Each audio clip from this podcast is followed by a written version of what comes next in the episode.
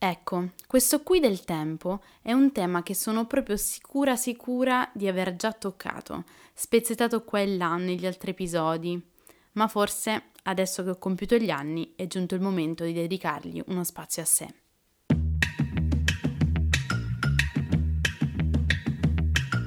Questo è UF, Ultrafragola Fanzine, un podcast per chi pensa troppo e ama complicarsi la vita, in questo mondo incasinato dolcemente effimero di cui tutti vorremmo essere protagonisti.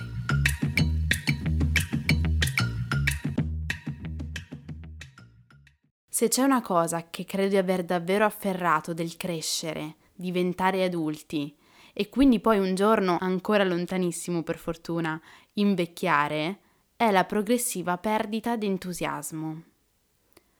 Che poi lontanissimo, lo dico per voi che mi ascoltate, perché insomma, a me sembra proprio di invecchiare già da ora.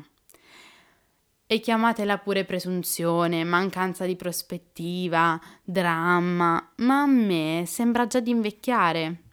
Che poi è anche vero che quando lo dico e mi guardano strano o mi mandano a quel paese, è sempre da parte di chi sta invecchiando davvero. E allora, comprensibilmente per carità, hanno pure ragione a voler puntualizzare. Dicevo, perdita d'entusiasmo, un po' in generale per tutto.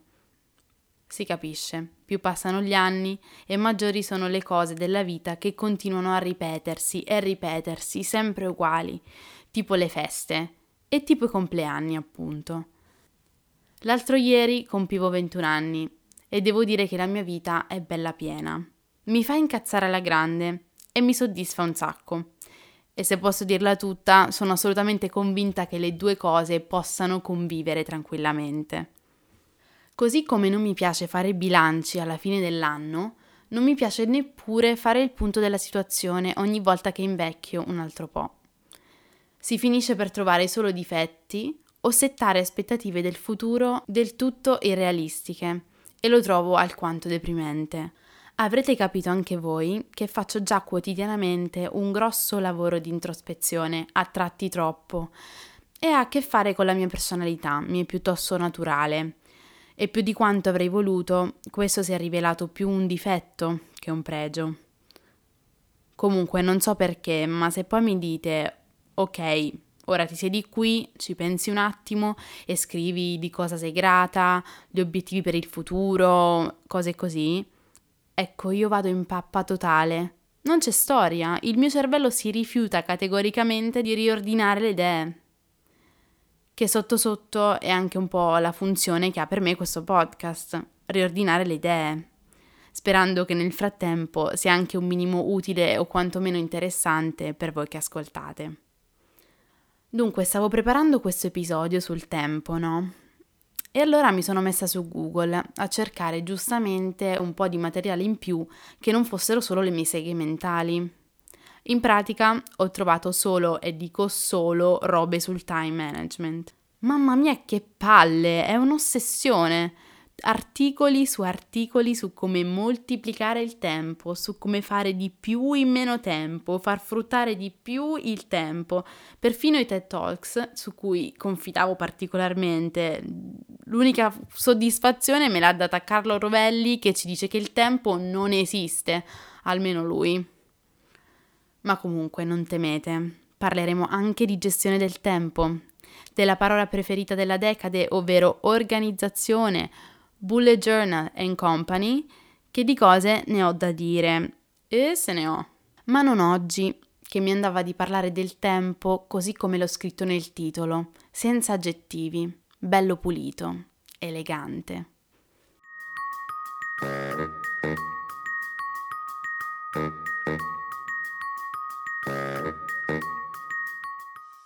La cosa più difficile per tutti è vivere il tempo presente lo dice Alain de Botton nel suo School of Life, che non so se è un problema solo mio, ma i video di School of Life puntualmente devo guardarli almeno 5 volte per capirne il senso perché continuo a perdere il filo.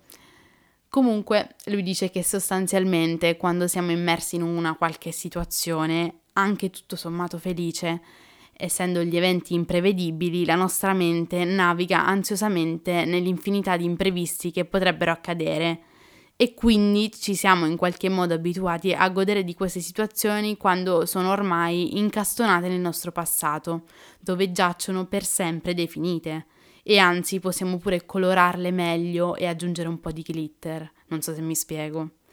E soprattutto la nostra memoria cancella quello stato d'ansia, quelle preoccupazioni sul futuro che ci avevano impedito di essere davvero presenti nel presente di quella situazione. Scusate, lo so che è un casino, ma tutte le volte che si parla di tempo è un po' così.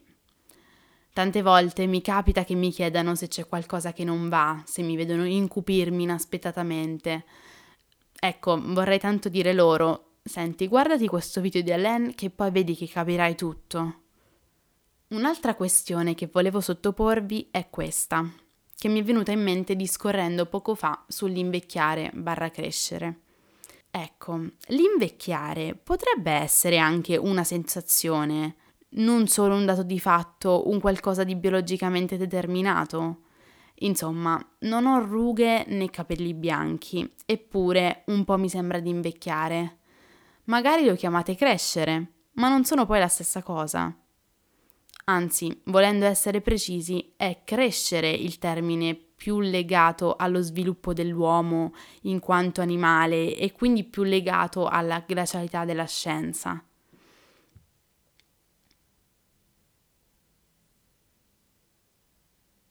ed è invece la parola invecchiare, che ha tutta una connotazione semantica che va molto oltre la scienza. E quindi sì, quando mi sentirete dire che sto invecchiando, non offendetevi voglio dire che ho la sensazione di invecchiare, che appunto è una cosa diversa. È un po' l'ansia del futuro e quindi un po' l'ansia del presente, se vogliamo fidarci di Alain de Botton. È un po' il fatto che, non so voi, ma io mi sono rotta di sentirmi obbligata a fare liste delle cose da fare e segnare tutto su Google Calendar.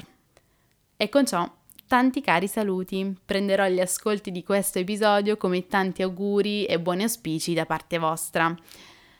Vi ricordo anche di seguirmi come al solito su Instagram dove mi trovate come ultra-fragola. Vi ricordo che nella descrizione di questo episodio trovate tutti i link di riferimento alle cose citate nelle, negli episodi, quindi troverete il video di Alain de Botton, eccetera.